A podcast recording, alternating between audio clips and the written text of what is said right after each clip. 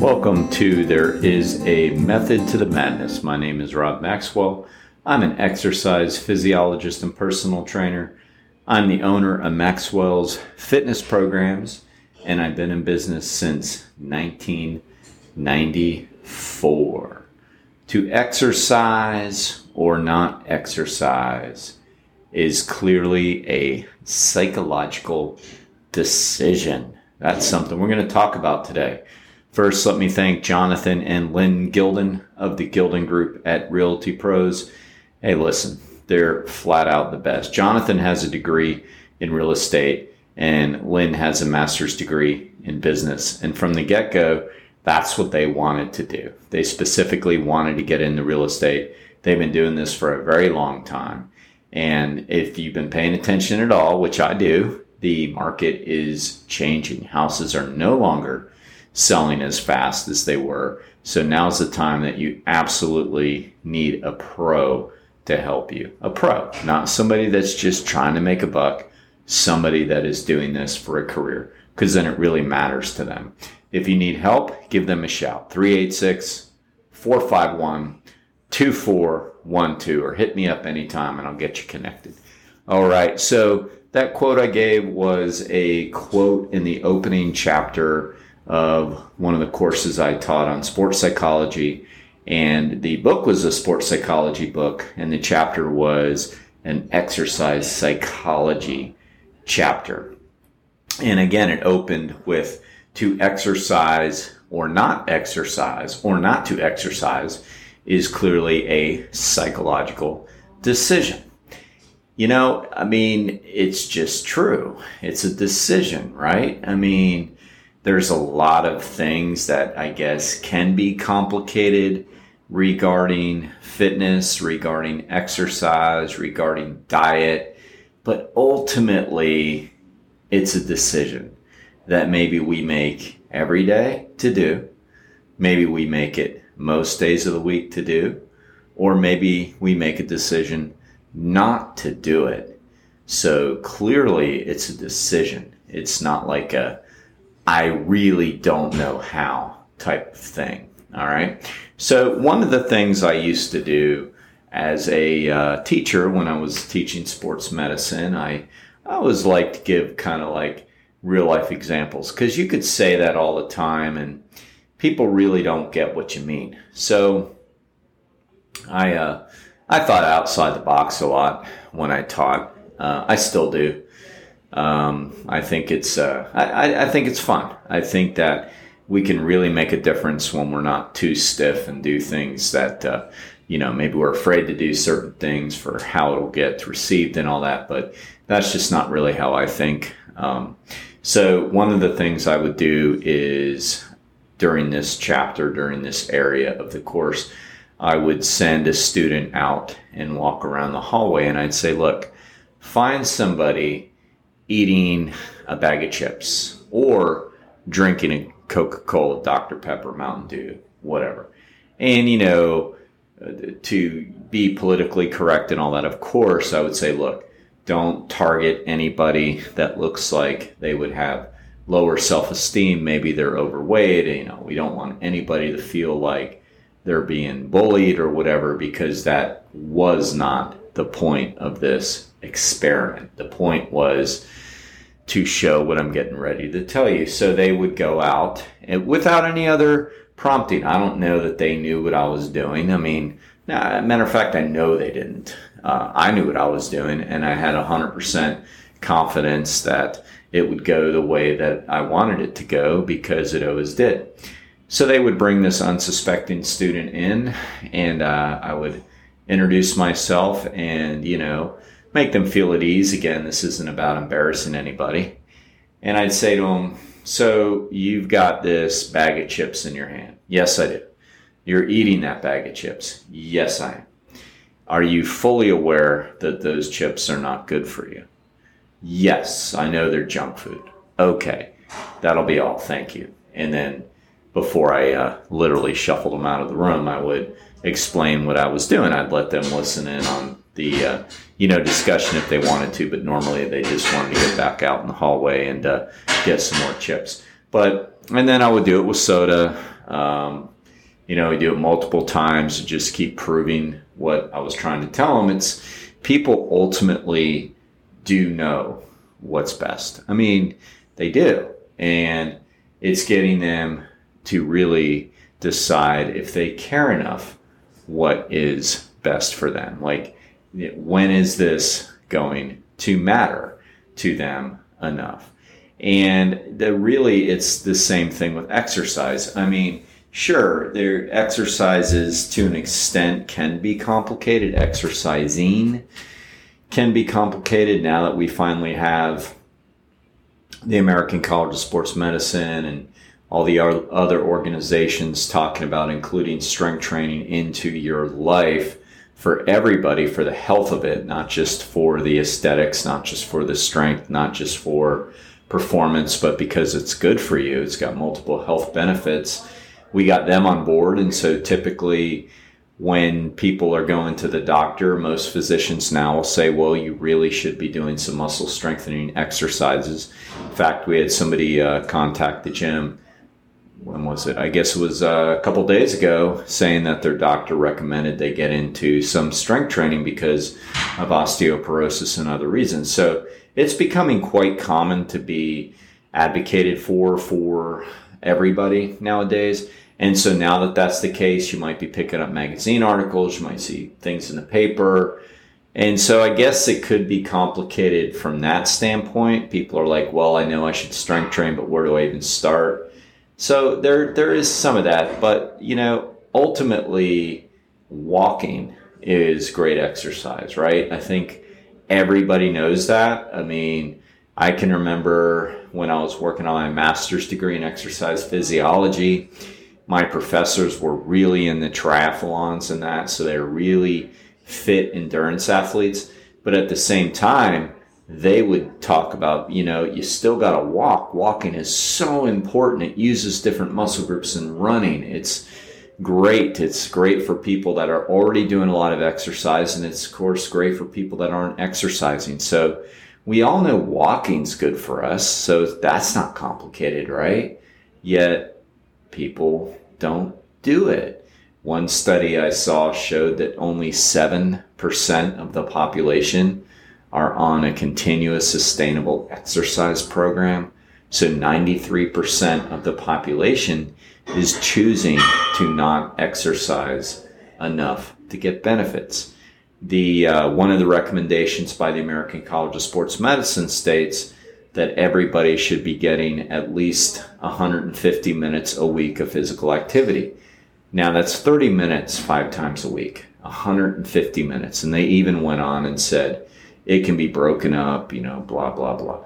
But you know that is not a lot and the majority of people in this country are not doing it.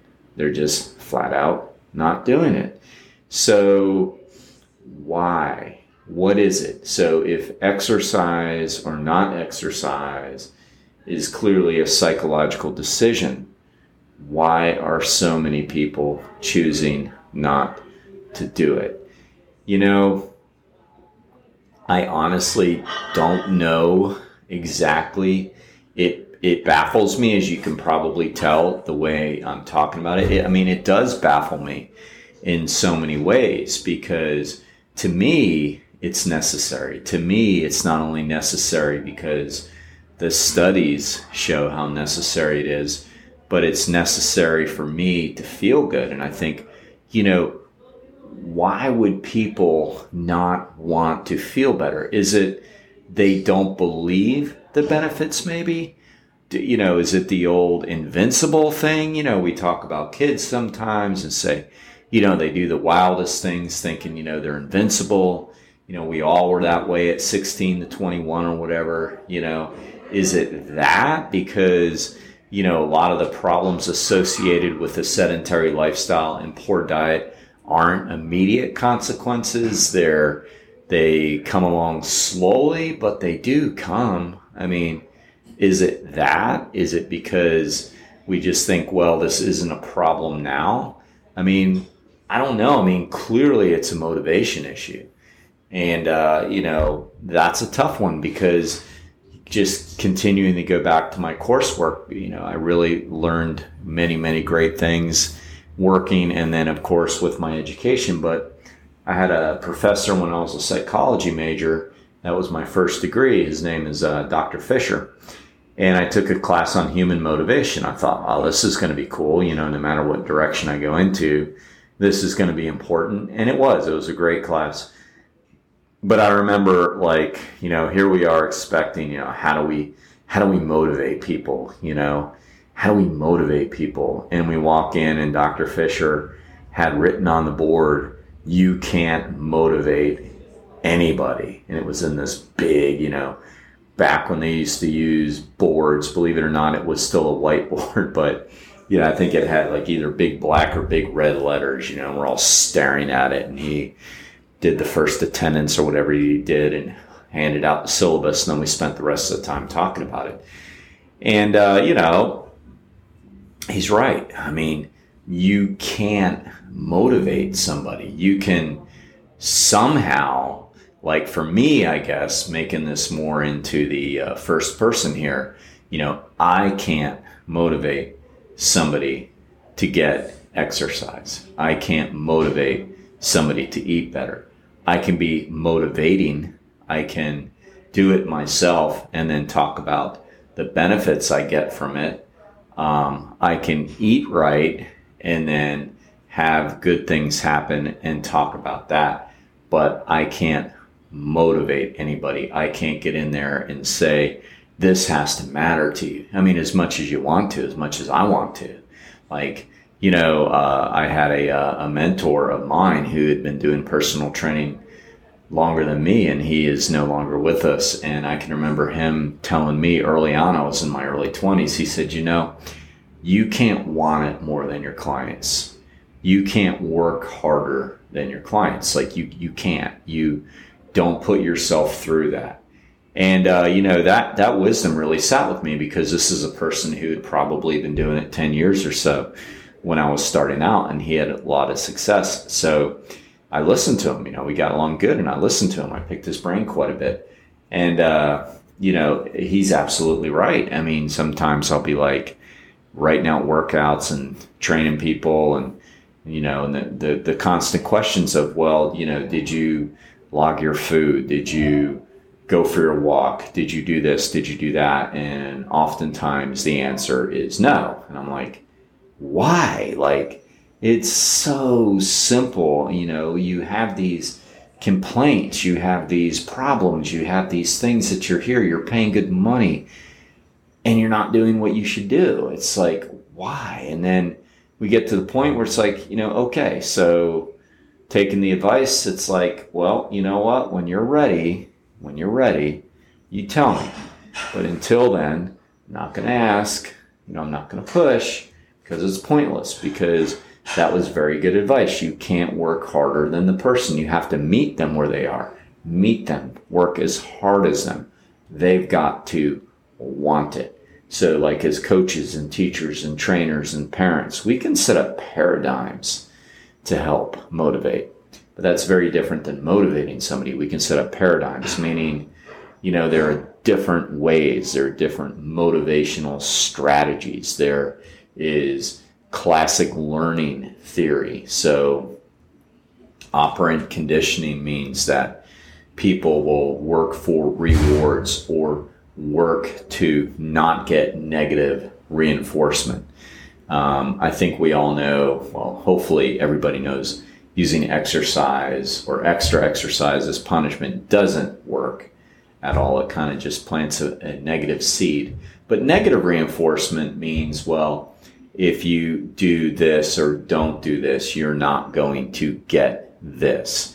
That's not an extremely great tool in my world. You know, don't know that it's great for parenting either. Studies show that when you use operant conditioning, again, that's rewards and consequences, the one that works the best is positive reinforcement, meaning that if they, uh, you know, I don't know, um, act respectful towards you when they typically don't, then they can get a video game or they can get, you know, more time on the TV or whatever. That's like number one as far as operant goes. And number two is negative reinforcement as far as how those three work. And then the worst motivator was punishment. So, you know, I don't know that any of those are very good. I've heard people say, you know, well, you know, the person kind of sets up their own paradigm that says, if I lose 10 pounds, I'm going to go and um, I'm going to splurge on a meal. It's like, I don't know that that's best, you know? I mean, the, the way I believe that it works as far as that goes is I'm just like a stickler to limits, meaning that I'm not going to tell somebody that they're doing fine when they're not. So I think as far as being motivating, again, because you can't motivate somebody, I think it's it's very important to be truthful and consistent. And when somebody's doing something well, you tell them. When they're not, you tell them. So you can be consistent. So they learn. They they can pick up on it. They can predict it. They might change their behavior because you're predictable. So I think that works pretty good. So like there's things we can do as trainers to help the motivational process, but we can't motivate.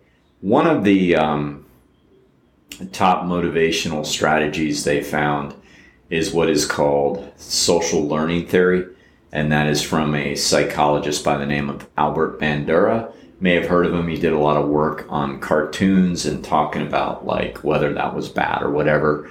And uh, maybe that's where you heard the name. But anyway, I know him because of the social learning theory.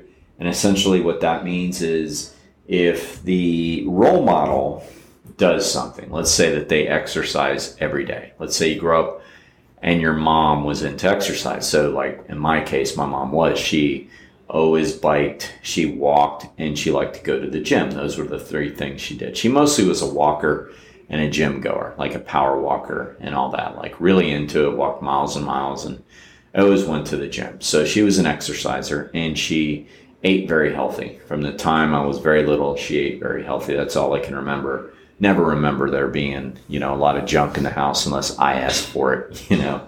But she definitely didn't eat a lot. So if, if your role model is, let's say, a positive role model like that, and then you start, you, the kid or whatever, start doing the same behavior, get in the exercise, and then the role model reinforces it by saying, Hey, I noticed you've been doing blank. Good job well, you're more likely later on to be motivated to do it. Now, the problem is, what can we do about that now? Because social learning theory means as you're learning to get motivated growing up. So, like, how do you change that now? Well, I don't think you can. But the point is, is that that's one of the ways that we learn. So, if we turn this into, say, a negative twist, like maybe just for understanding how this works, let's say a young boy, I don't know why I'm associating like the good with the mom and the bad with the dad, because that's not how I feel at all. Uh, these are just examples I've used in the past. But anyway, goes to a football game. The, the young boy goes with his pop to a football game and the, uh, you know, the father drinks too much and he gets into a fight and, you know, unfortunately we're seeing more and more of this at these NFL games lately. It's pretty, disturbing. And, you know, the, the father gets in trouble, he gets in a fight, and he leaves, and, you know, that's what the kid sees. Someone would say, well, that kid's going to turn out to be violent. It's like, that's not completely true because we have to apply the social learning theory. The reality is, if he sees that and then he goes to school within that time period, you know, within a week or something like that, and he gets into a fight, and he gets sent home and suspended and he goes to his dad what happened son? Well i punched so and so in the face. And the father says ah oh, that a boy. That's my boy. Well yeah that kid's most likely going to turn out to be violent so the shift wasn't what they saw it was what was reinforced from what they saw so that's a big that's a big seems to be a big driver of human motivation um, but I think everybody that's like really into exercise and then they look and their kids aren't, they get very frustrated, but they just have to understand that they, they can't do it. I mean, you can't do it. The only thing we can do is be the role model and hope they get it one day and just understand that like they've got to make their own decisions. But again, it is a decision. It's all a decision. And we as trainers can't motivate you. You know, we can be motivating. In other words, we can be not boring. So you come to the gym and we make it fun by doing different kinds of um, exercises and different styles and we have a personality. I mean, yeah, those things can help, but nobody can really motivate you. And by the way, the fact that like you go to personal training or whatever, like somebody might say, well, shouldn't you do it on your own? It's like, well, why? I mean, you, you know, you're getting there and that, that's the important part because most people don't. Accountability is the number one reason why people select trainers. That's fine. Like you are motivated enough then you're motivated to make the change. I'm talking about people who don't want to incorporate exercise into their life, even though they know it's best for them. And we all know it's best. I mean, we all know form of activity is best. We may not know exactly what to do, but we know if we get up in the morning and go, I could go for a walk or I could go drink beer. Okay. I mean, I think it's I don't who would say that the other one's better. I mean, come on, anybody really? It's just the motivation isn't strong enough. That's the key. That the the will isn't there. So that's what I want you to think about. And again, this could be it could, you could be highly motivated in some areas and not motivated in others. I've known people like that. I've trained people like that. They're highly motivated in their exercise and they have very poor motivation when it comes to their diet. So it's not a it's not black and white. It's not all in. It's you know we're all motivated in some areas more than others. That's just normal. So what can we do? We just do the best we can, right? We take care of ourselves and we try to live by example. And I think that's the best thing we can do. And I'm saying we, we, we, because if you're listening to this podcast, you're motivated. I mean, I don't know too many listeners that tune into this you know, it, it's kind of like the old, you know, we, we listen to what we already know type of thing. So I am kind of preaching to the choir. That's okay. You know, just keep doing what you're doing. All right. So now I want to thank our second sponsor, Overhead Door of Daytona Beach. Zach and Jeff Hawk are both highly motivated in the gym, highly motivated to be their best, highly motivated to give you the best product in garage doors and the best customer service. So if you need any help with garage doors, give them a shout at overheaddoordaytona.com.